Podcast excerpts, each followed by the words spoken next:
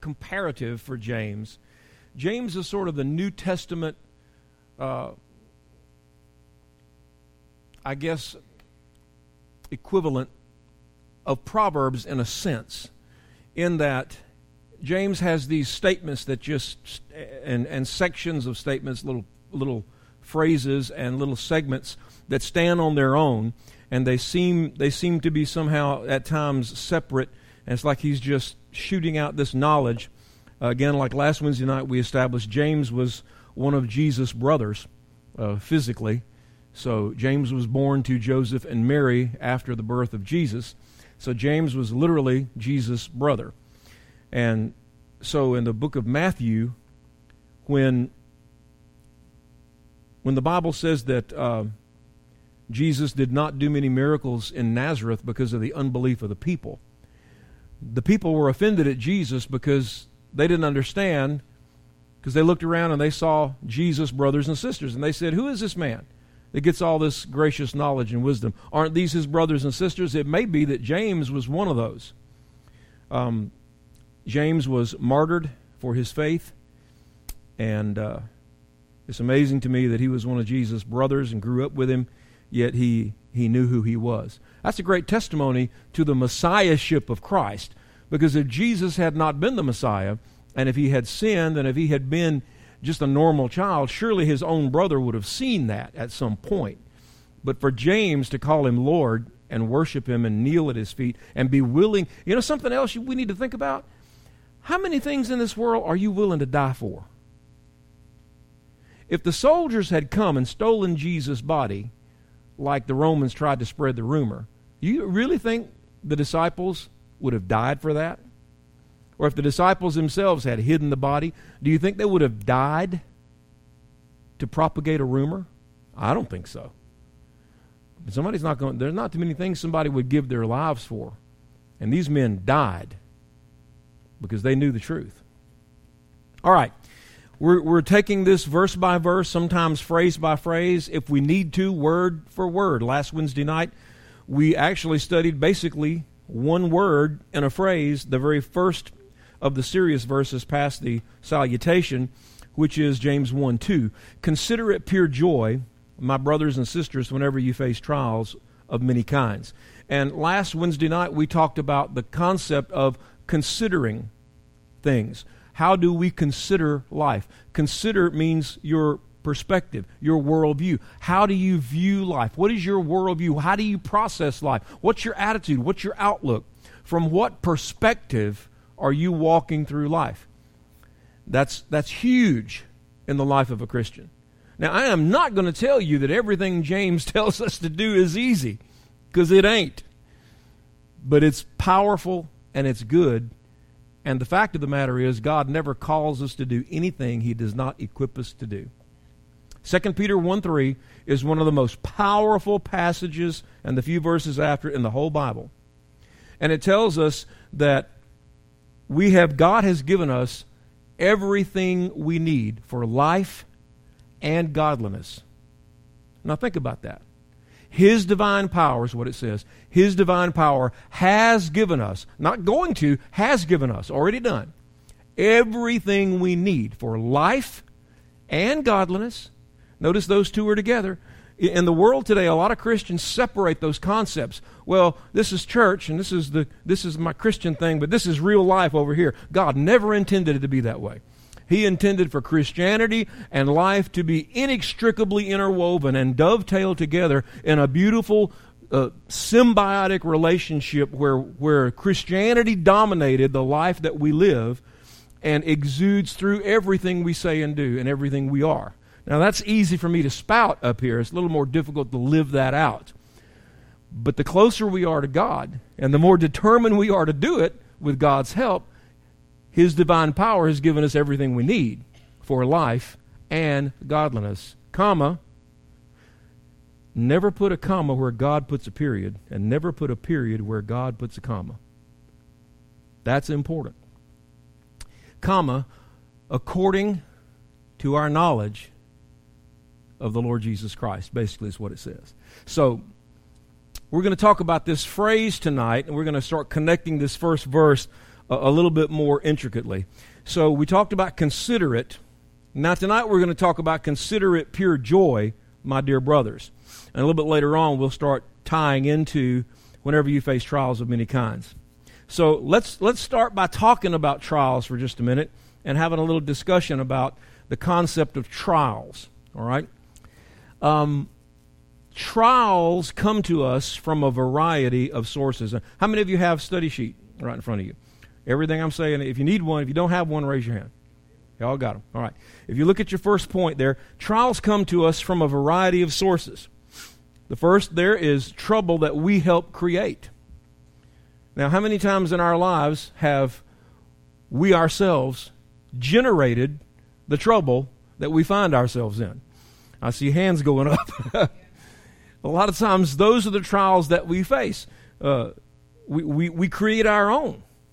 Now, let me tell you something. I said this last week, and it's important for us to understand it. Everywhere we go, every single day, we have a pack of seed with us, and we are sowing seed all day long. We're sowing seed in the words we speak. We're sowing seed in the attitudes that we have that nobody sees but God. Those are invisible seeds to the world, but God sees them.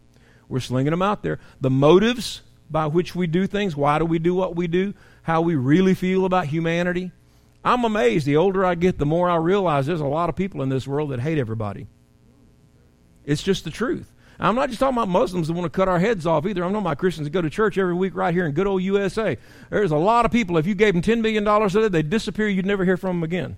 A lot of people, they, they, they want to be able to just get away from it all. I know that's the name of my TV show, but I'm talking about they want to really get away from it all. Um, you, you know, I, I've often thought it's pretty hard to fulfill the Great Commission all by yourself. Hmm? That's where the and, and many of the Gnostics were wrong too. All right. So trials come to us from a variety of sources. One is trouble we help create. So we, we walk around with seed all the time, and some of it we sow is good. Some of it we sow is not so good.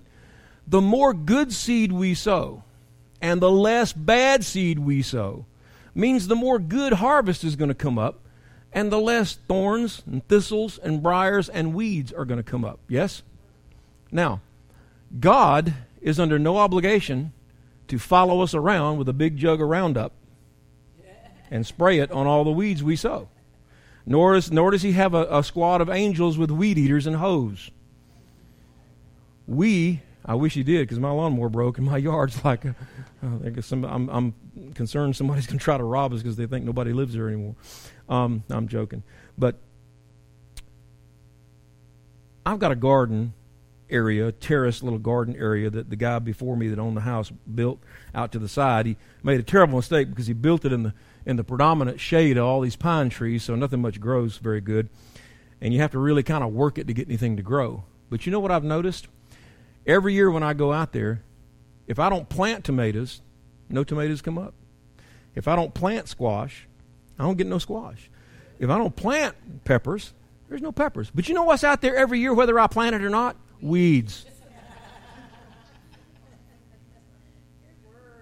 In our natural state, our, our normal, unregenerated, unplowed, unseeded nature just produces weeds but a regenerated, fertilized, plowed spirit that is seeded with the Word of God will produce the fruit of the Spirit, the gifts of the Spirit, the good things that God has for us. So, trials come to us, and the trouble we help create. Secondly, trials come to us from attacks from the enemy and attacks from people. Everything that people do to us that is mean or seemingly unfair is not necessarily directly inspired of Satan. There are three kingdoms in this world there's the kingdom of God, there is the kingdom of, of darkness, the kingdom of Satan. There's also the kingdom of man. We have the power of choice. There's a whole bunch of stuff that has happened in the world, and I think the devil on one hand and maybe God on the other both walk around their thrones going, Man, why are they blaming me for this stuff? I didn't have anything to do with this. They did this all on their own, you know we have the power to choose a lot of times what we do. And just because something happens doesn't mean it's God's will. That's not what Romans 8:28 means. A lot of people think Romans 8:28 means that no matter what happens in life, it was God's will. No, it's not. I've heard people even twist around as somebody committing suicide was God's will for their life. I didn't understand it at the time, but now I see what God was doing. It's never God's will for a human being to take their own life. So we got to be careful how we assign responsibility and sometimes blame to God for things that God didn't have anything to do with. That is commensurate with the horrible crime in Ezekiel that the prophet talked about when the false prophets of Israel were saying, Thus saith the Lord, when the Lord had not spoken. Blaming God for something he didn't do is really the same thing as false prophecy. It's very, very, very dangerous thing to do. So attacks from Satan create trials, and attacks from people. Um, the, the, uh, the, the policeman who pulled you over for speeding is not the enemy who's attacking you. You brought that. That goes back to number one. That's trouble you brought, you created. If you hadn't been speeding, he wouldn't have pulled you over. The boss man who fired you is not necessarily the evil agent of the dark kingdom. It might be that you were slovenly in your work. So we've got to look at these things. Number three, there are things in life over which we have no control. And sometimes these trials come. Uh, I remember one of the most freak accidents I've ever heard about. Two guys left Atlanta, went to separate colleges their freshman year. They were best friends all their lives. This happened many years ago. After their freshman year, got ready to come home for the summer. They both got back here to Atlanta and got together and hadn't been together hardly any time. Two guys, and they're driving down the road. They drove their little truck down to the stoplight and stopped. And at that very moment, a giant 200 year old hickory tree fell on the car and killed both of them. Now, that's a sad story, uh, but it just uh, popped in my head. And it's a, a, a classic case of things over which we have no control. Somebody that you love passes away. Madria's here, and we, we applaud her, her courage and we support her with prayer because she recently lost her husband. And uh, I know that they were very much in love for many, many years. It's been very hard on Madria. I think it ought to be very hard on any spouse that really love their spouse.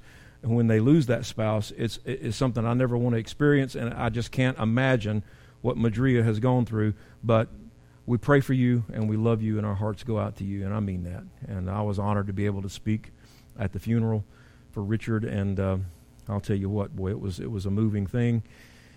Something like that. Madria has no control over that, and that is a trial. And she's, you know, I'm amazed at people that will look at somebody like Madria, and four or five months down the road, well, what's wrong with her? She's still sad about that. She ought to be over that by now. You know, it's like, just don't talk. You know, people like that just shouldn't talk.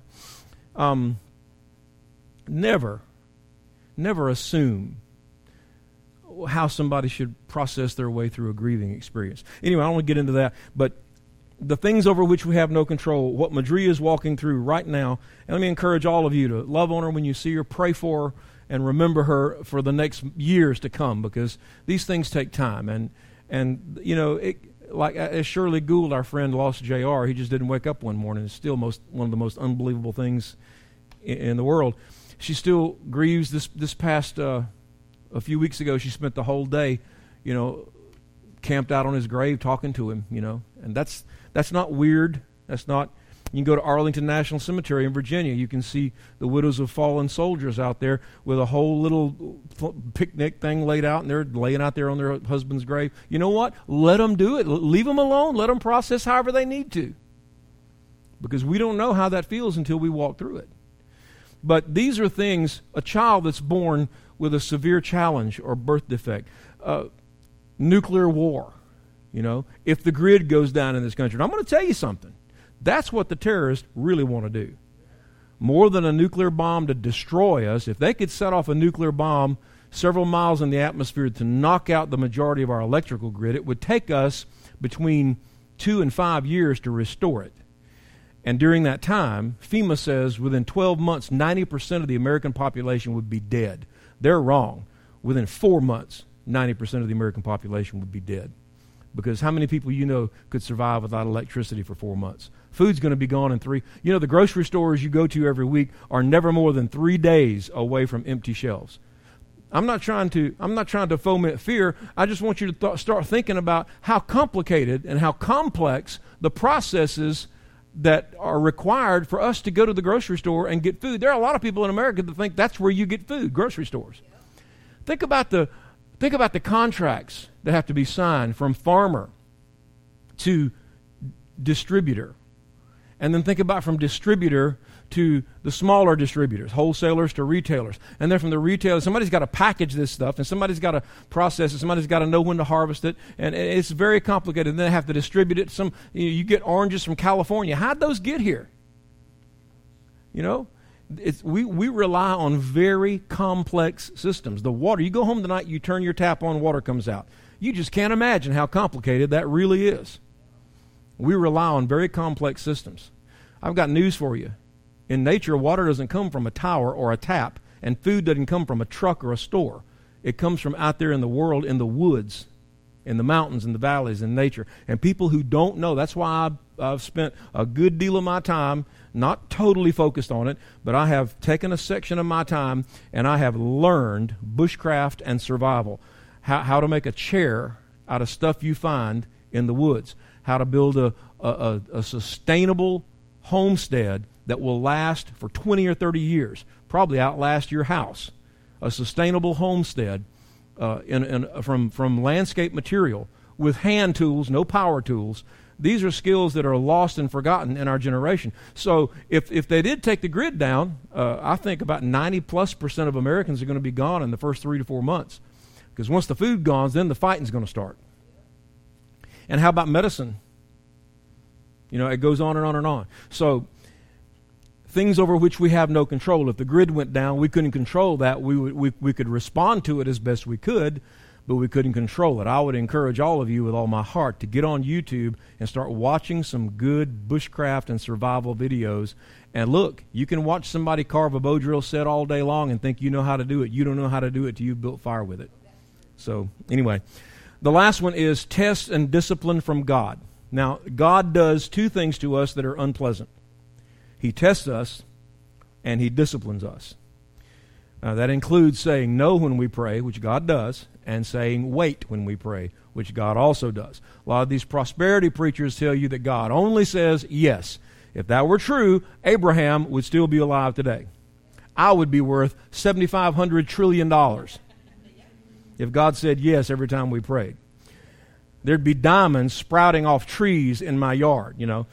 So I'd also be back at 2% body fat and 20 inch biceps. But, you know, God requires us to do some things. So, all joking aside, God does test us and He disciplines us. All right? So, what, what, do, we, what do we do with these trials? And where do we go from here? These trials that come to us from a variety of sources.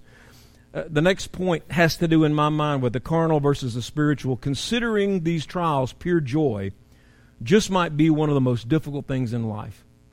But I will tell you this. If you can conquer this, no joke now, if you can get to this place where you consider the worst trials in your life a pure joy, and you really feel that way, and it's from the core of your being, and I'm going to tell you, Satan has almost no foothold in your life. You can do almost anything in the spiritual dynamic if you can get to the place. The problem with most of us is that we've been raised in such a negative culture. I mean, everybody has got negative stuff to say. Murphy's Law. If there's a bad one in the bunch, I'll walk right to it and it. How many times have you said that? Well, I knew it. I knew it. Had to be this way. If I want it to rain, all I got to do is plan a camping trip. I've heard that stuff all my life. I know one guy that says that all the time. You know what? Every time he goes camping, it rains. Every time. It's amazing. He speaks it over himself, and it just keeps fulfilling itself. One day, after he's 90 or 100, he might figure out if I shut my pie hole and quit saying that, it might not rain when I go camping. it's amazing. Considering these pure joy might be one of the most difficult things in life. Why? Because it is not our nature to do that. It is not our human nature to produce tomatoes in the soil of our soul. It is our human nature to grow weeds. It is not our human nature to produce cucumbers and squash and peppers and jalapenos and all those things. No, no. It is our nature to grow thorns and thistles and milkweed and grass and clover and all the things. You can't, you can actually do a lot with thistle and clover, but generally, weeds is not what we go to a garden to harvest. Although there are a lot of them you can eat. You can actually eat kudzu if you know, if you know what to do with it. Dandelion, you can eat the whole thing. Anyway, let me stay off the bushcraft stuff. Um, this time of year, I, I gear back up with my survival and bushcraft stuff.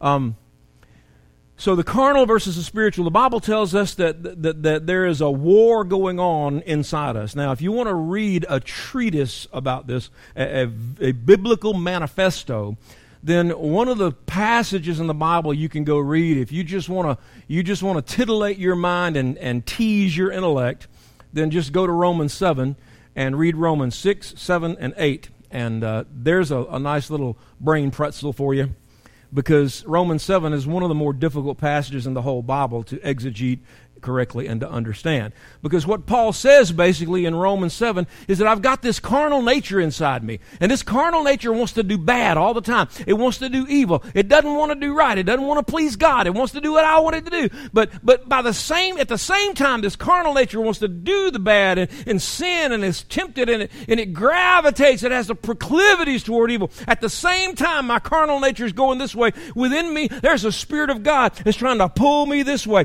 And, and while the evil is there and the potential for it is there. The Spirit of God is wooing me. My spirit that yearns for God is, is leading me and drawing me toward the purity and the holiness and the righteousness of God and the light and the love of the gospel. So what do I do? These two parts in me are warring at each other constantly. Basically, that's the encapsulation of Romans 7. Paul says, what do I do? And that's at the end of it when he kicks into Romans 8 and says, therefore there is now no condemnation of them that are in Christ.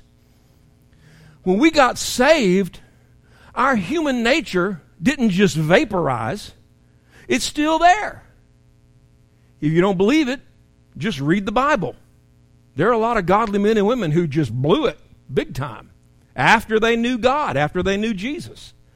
What worse sin could you ever commit than have Jesus over there having his, his back lacerated with a whip, bleeding out on the Antonius whipping post on the courtyard floor, and somebody walk up to you and say, You're one of his disciples, aren't you? you go, what are you going to say to that? They're beating him to death. They're going to crucify him in a minute. You're one of them, aren't you? Boom. That's called the moment of truth. Right then, you've got the two parts of you at war. One's pulling this way, saying, No, you don't know him. Other one's saying, Stand up and be counted.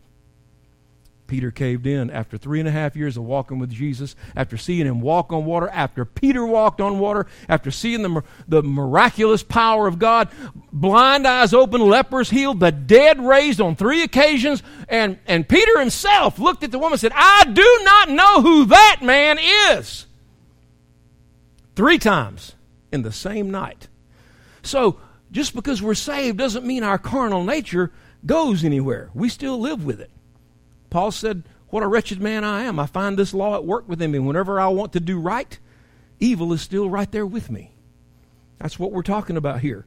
So, considering the trials of our lives pure joy might be one of the most difficult things we do because it is not our nature to do that. Because in our natural state, we are self preservationists. We are self focused. We are self centric. Very few people, as young children, are just naturally givers. How many of you ever seen Sesame Street when it was on TV? Yeah. My kids used to watch it. One of my favorite episodes was Big Bird Can Share. You see, we have to teach little kids that sharing is a good thing. Why? Because mommy and daddy are not the first words they learn. Mine and no are the first words they learn. We think they're saying mama. They're trying to say mine, mine. I'm joking. All the younger moms here going, no, they're not. They're saying mama. No, they are. Okay, they are. You believe what you want.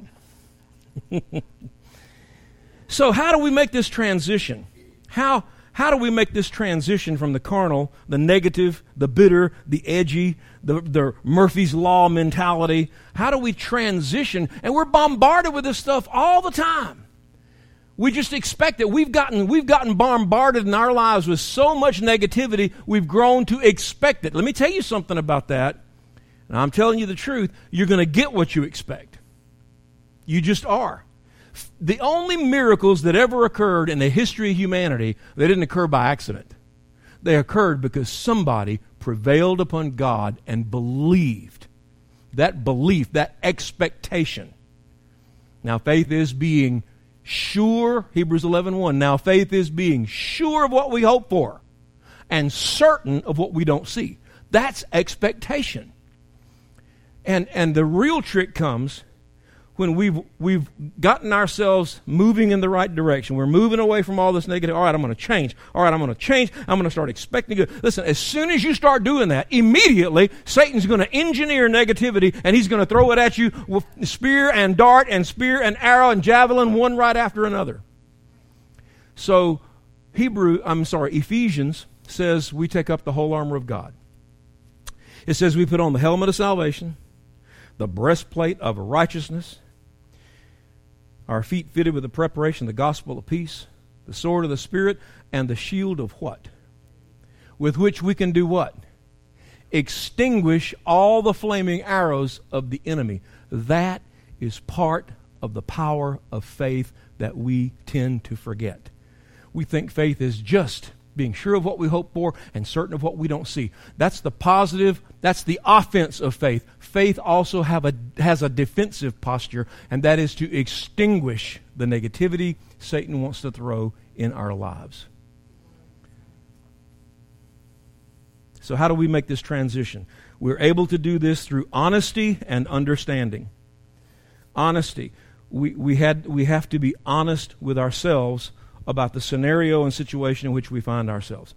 Uh, I said this last Wednesday night. I'm going to say it again. William Shakespeare was a demonized pervert. I believe that. So was Sigmund Freud. If you want to know psychology, please do not believe that Sigmund Freud knows anything about it. He, he probably had as many problems as anybody else. The Word of God is the best psychology manual in the whole world. I'm an educated man. I've studied psychology, and I'm going to tell you Sigmund Freud's not who you want to study. You may be required to study and regurgitate his stuff to get a passing grade in a particular college or postgraduate work, but trust me, Sigmund Freud is, is no expert in psychology. I don't care what the world tells you. Now, to be honest, William Shakespeare wrote some of the most profound words in human literature in Othello's advice when he wrote these words To thine own self be true. We offered a course here several years back in the other facility, and it was called Self Confrontation. It was a very demanding study, and it was not, was not original to this church or to me. I didn't write it. It was actually put together by some uh, Baptist brothers and sisters, uh, to my knowledge and recollection. But it was a demanding 27, I think, 27 week course, study course. And basically, the whole idea of it was to get us to look at our own selves with abject, complete, unbiased, objective honesty and to be truthful about who we are and where we are with God and where we're living our lives. My commensurate illustration for that is our lives are kind of like a train. Boy, we've got these tracks out there and we're on the train. Pull the emergency cord and stop the train once in a while. Get off the train and stop. Take a breath and look at where you've been Look at where you are. Look at where you're going. Take some inventory of your life. And if you'll do this on a regular basis, from the perspective of consider it pure joy. Can I, can I tell you something? Kind of a secret. Maybe we should all try to see life as a great adventure. I think sometimes we wring our hands and we take life so seriously. I got a letter from the IRS a few years ago. You owe us $22,000. I got together a whole book of receipts with names, places, dates, and reasons written on each one. Pasted them together, made a little school project out of it. Could have, could have defended a doctoral thesis with it. Went to the IRS building in Atlanta, put it down in front of the lady. She said, I'll be back. Kept me sitting there for about an hour and a half. Came back, kept my book, sat down in front of me and said, I'm going to disallow everything you wrote. I was astonished. I said, Why? She said, Here's what she said. And I ain't done with this. I'm going to go back. I'm going to get my money back. With unmitigated temerity, she looked at me and brazenly said, I don't believe you. Now, I'm glad we live in a nation of laws. Because if those were medieval times, aside from that, see, there's that spirit that's at war within me, you know.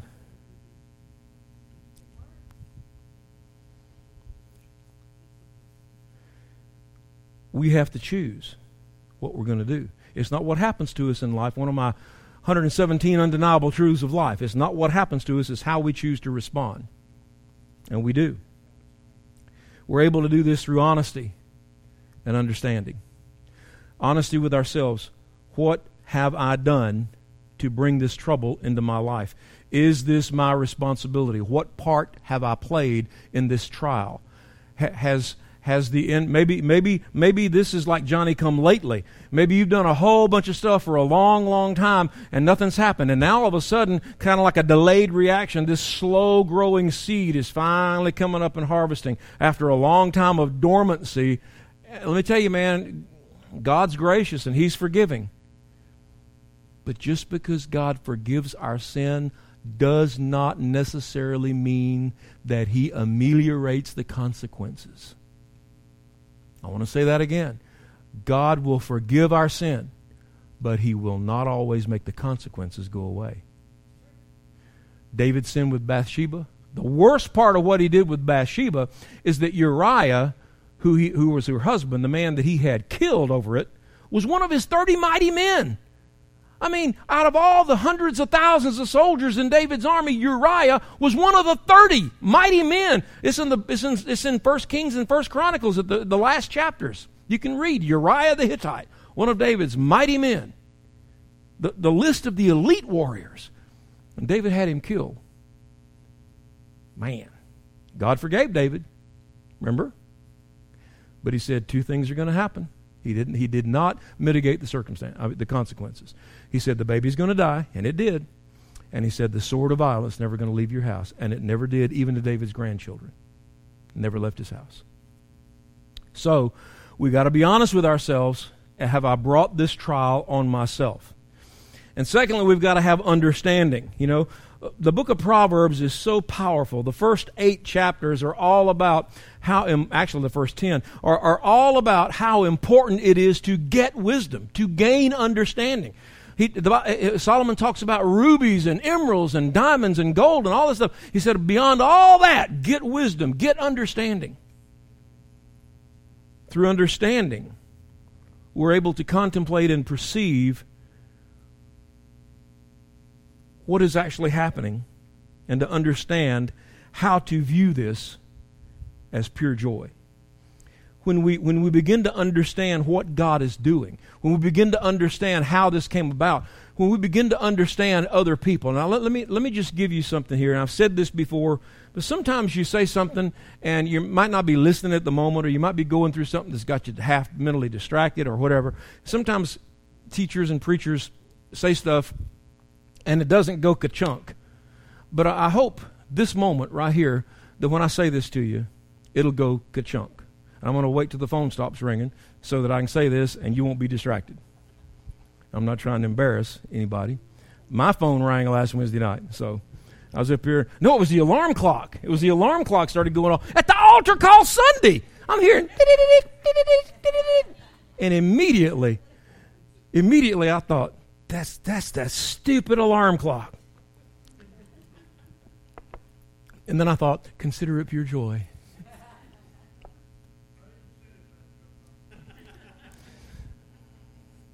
I know.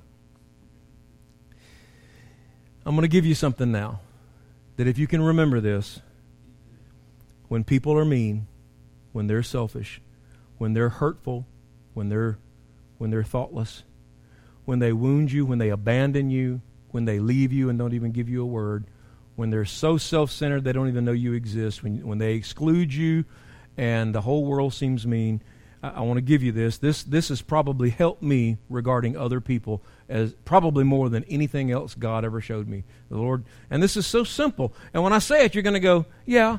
But the more you think about this, the more it helps you process through to a place of mercy and compassion with people, even mean people. This helped me more than anything God ever showed me. Showed me this years ago. And here it is, very simple. People do what they do because that's where they are. People do what they do because that's where they are. People are mean because that's where they are in their walk with God. They're just not mature enough to understand love yet. People are greedy because that's what's the Lord of their life at that season of their lives.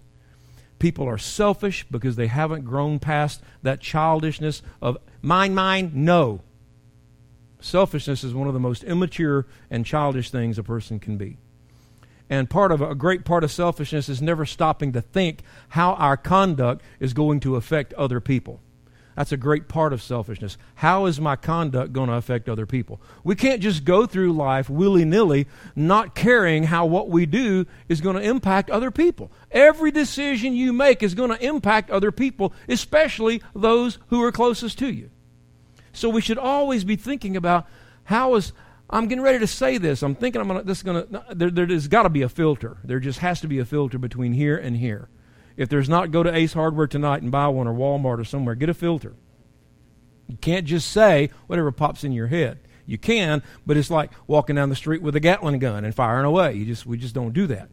People do what they do because that's where they are in their walk with God.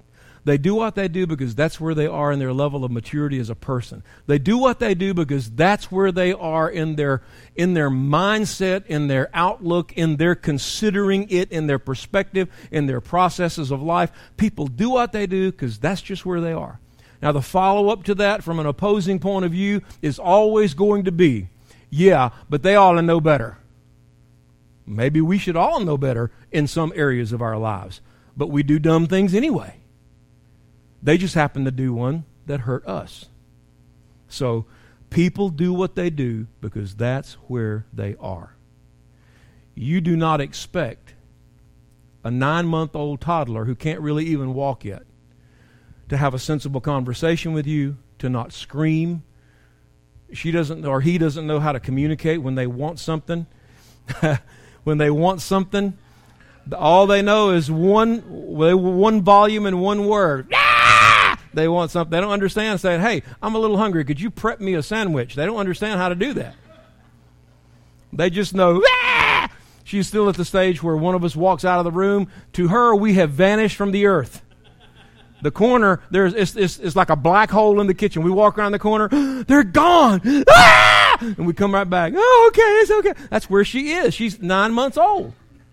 We don't expect much more out of her. But I expect more than that out of a 29 year old. Not much more, but some more. I expect a lot more out of a 39 year old. And a whole lot more out of a 49 year old.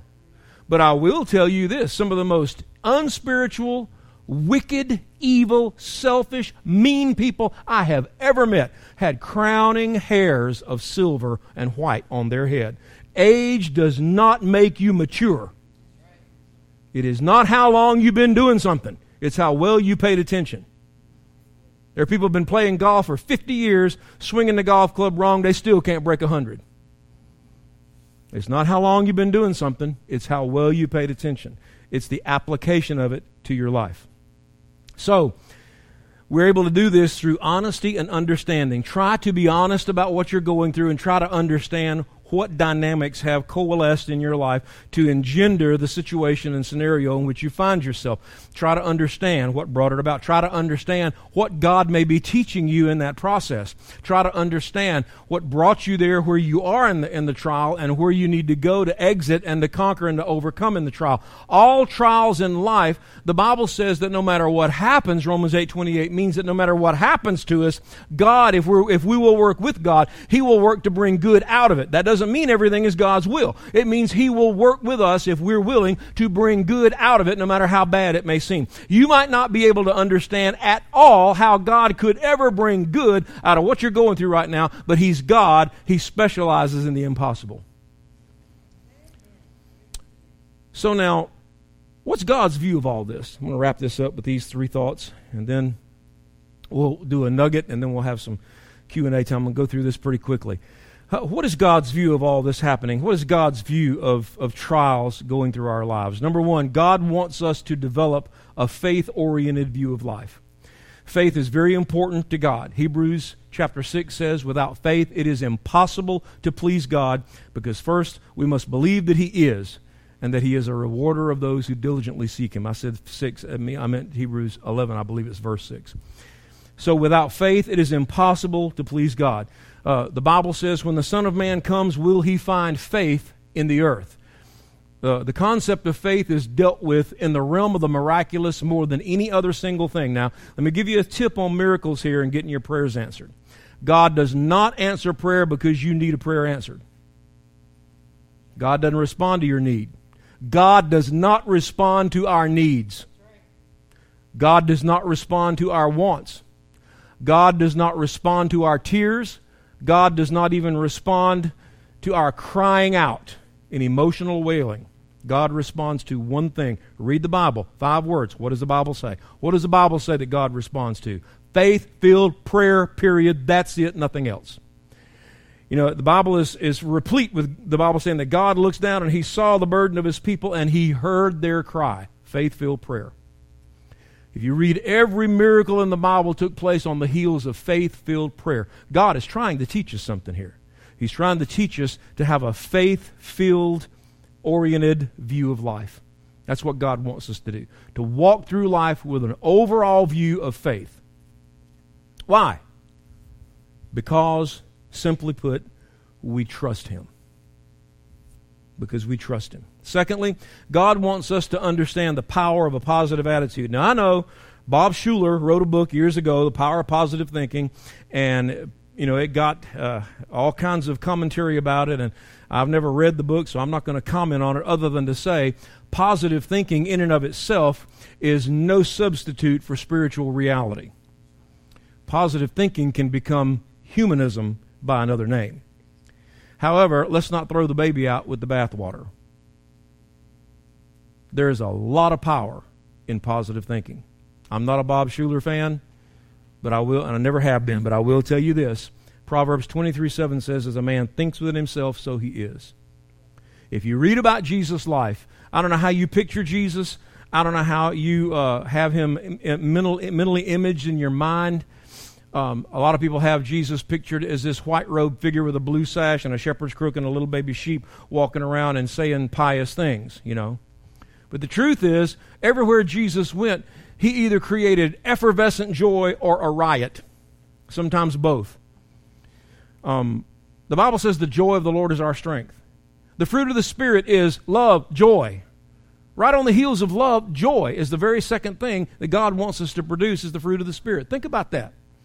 The Bible says that uh, everything in life is not about food and drink, but, but about righteousness, peace, and joy in the Holy Spirit. The Bible says the joy of the Lord is our strength. I could go on and on and on and on talking about joy. So, God wants us to understand the power of a positive attitude. And that positive attitude is in us and should be in us because we know and believe that God is our Father. We rest in His arms no matter what happens. He is always looking out for our best interest. That's not just an attitude or an outlook, that's the biblical truth. God is our Father. He only wants what's best for us. He wants us to trust and rest, and the Bible says, so we know and rely on the love God has for us. That's amazing.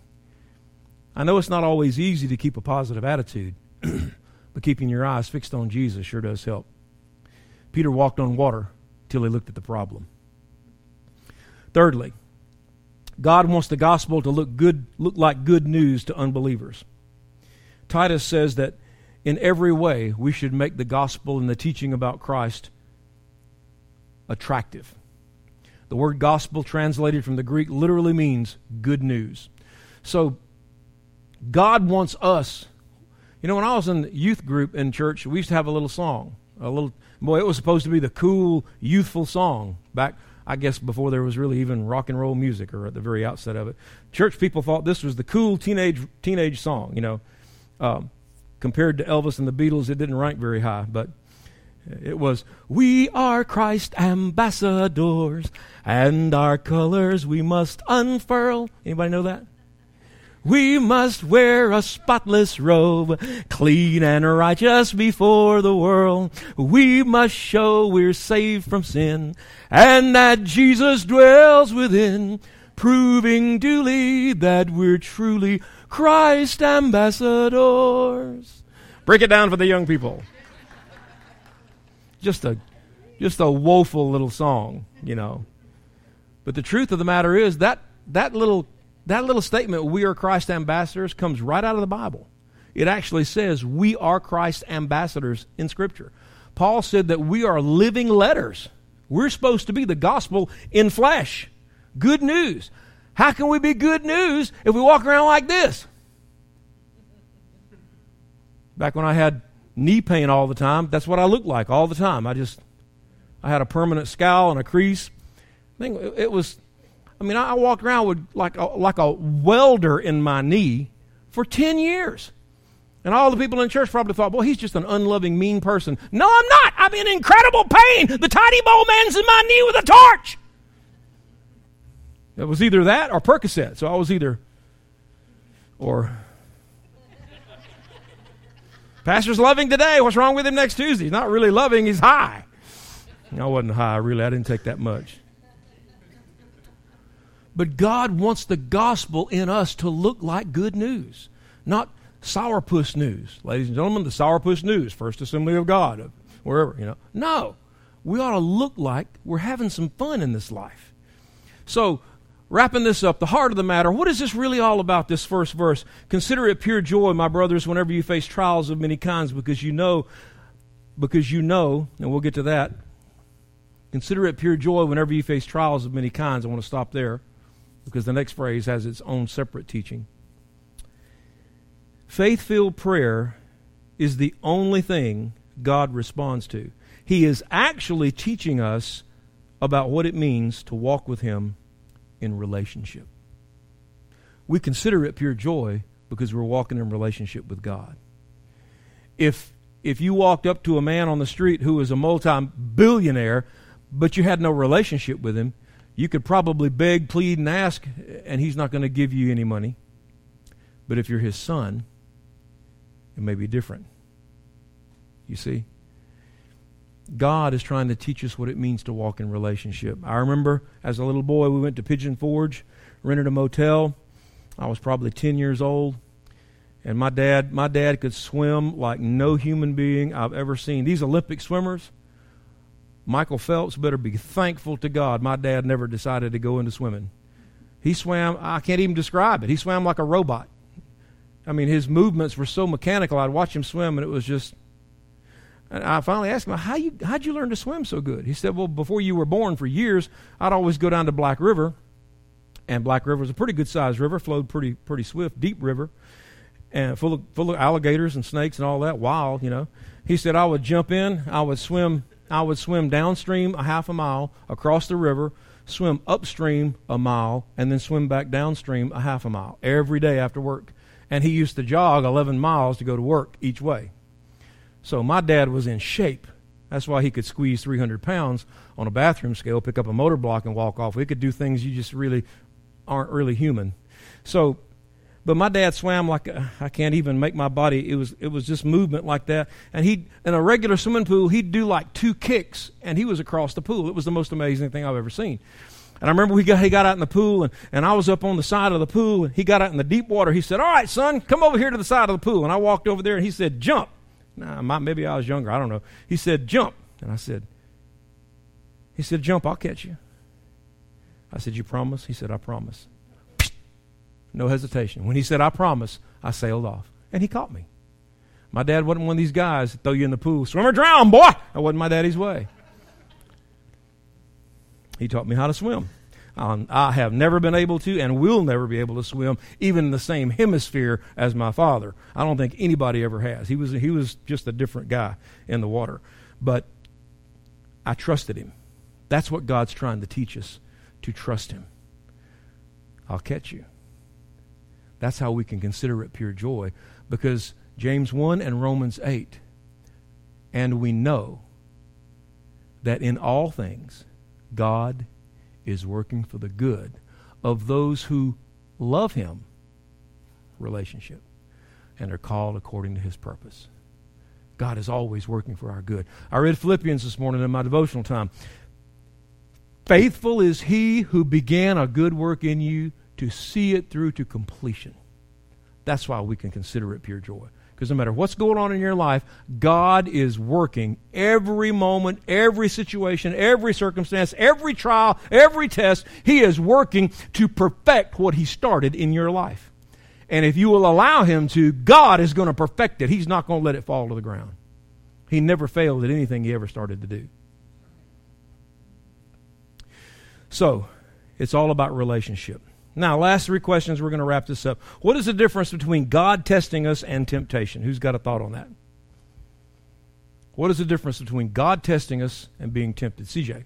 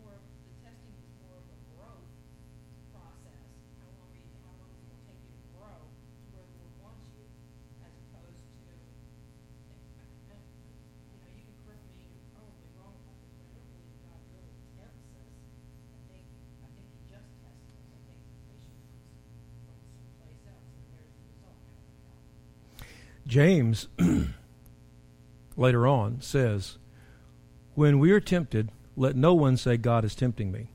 For God cannot be tempted by evil, nor does he tempt anyone.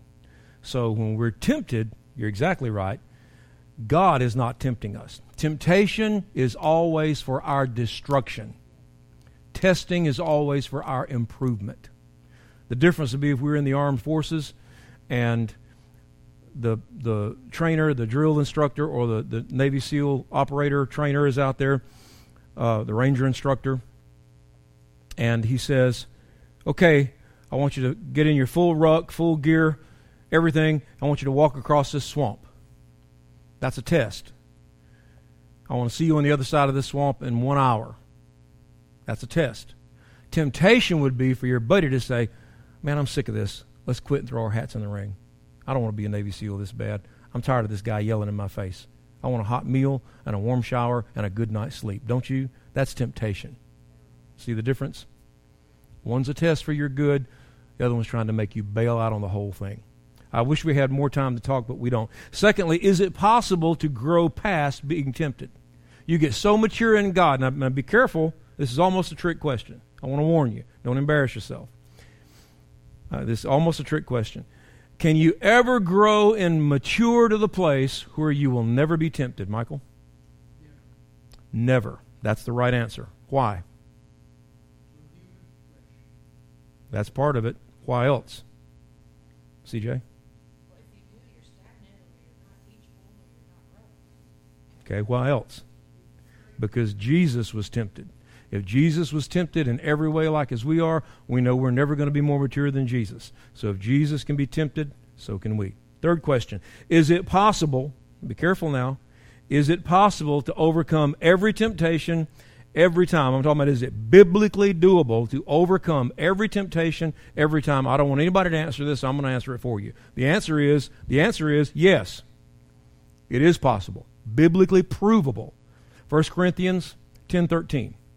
No temptation has seized you except what is common to man. God is faithful. He will never let you be tempted beyond what you can bear, but with every temptation, He will provide a way of escape so that you can stand up under it. So, biblically, positionally, in, in, in potential power, we do have the ability to overcome every temptation every time if you just read those five words. What does the Bible say? Now, I know what you're all thinking. Yeah, but here's the difference between faith and vision and doubt and negativity. Faith and vision says, 1 Corinthians 10 13. Pastor just quoted that. I want that. I want that. I know I'll never get so mature I, I won't be tempted, but I can overcome every temptation every time. It says four things that that that whenever we're tempted, that no temptation sees you except what is common to man. So you you don't have the VIP special superfly James Bond temptation. God is faithful. With every temptation, he will provide a way of escape so that we can stand up under it. Wow. So, biblically, yes, we can resist temptation every time. Every temptation, every time. The problem is we don't do that because we think that's too hard. And so we buy books from people who are who, who I call gracenicks. They're very famous preachers, and they'll actually tell you, stop trying to be so holy because you can't be. Stop trying to resist temptation so much because you can't. And a lot of the stuff you read in these books that people write are, are actually in total opposition to what the Bible really does say.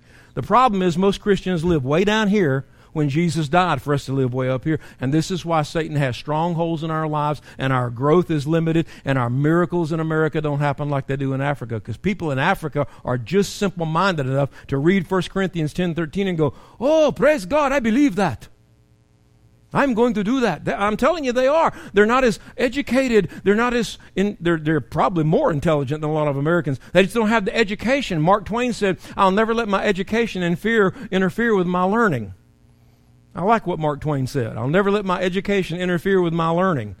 I impersonated Mark Twain in a drama one time. It was great. Learned a lot about him.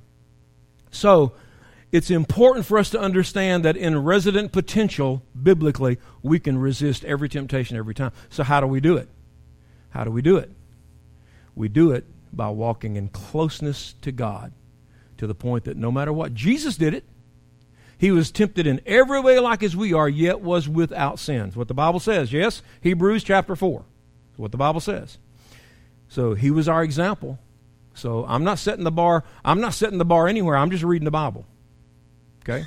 It, it's a promise. Instead of us thinking, I can't do that, we ought to be thinking, man, what a loaded promise is that? People get offended with this stuff, and instead, they ought to be rejoicing over it, thanking God for it. The potential is out there. You can resist every temptation every single time. The Bible says so, without qualification. The passage is in context, it stands on its own. It's correctly derivated, properly exegeted, and aptly applied. It is rightly divided truth. It just says it.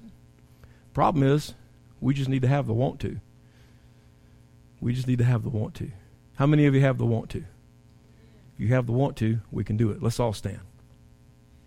Father, I thank you and I praise you tonight for these beautiful people. I thank you for your goodness. I thank you for the Word of God that is so rich, that is so powerful, that has truth in it that we haven't even begun to understand the depth and power of yet. There's so much to be mined out of your word. It's, it's life changing. It really, truly is. I think sometimes, Lord, we just read over these verses and we've heard them before and we stop. We don't really stop to, to register what does that actually mean when I apply it to my life? What does that mean in everyday life? What is that really saying to us? Lord, if we'll stop and consider and meditate on your word and dig into it and, and, and really process our way through it a little bit and rightly divide it, it is the most powerful set of truths the world has ever known. It, it can empower us to overcome like we cannot yet even comprehend. I pray that all of us here will begin to grasp the breadth and depth and height and richness of your word and your promises. We thank you. We praise you. I thank you for these beautiful people. Bring us back here Sunday with, a, with somebody in tow who's with us that we brought to the kingdom of God, that we brought to the house of the Lord, and let us come to worship you and rejoice together. We thank you and praise you for it. In Jesus' name, everybody said, Amen. God bless you. We love you. Take your study sheets home and, uh, and meditate on this stuff.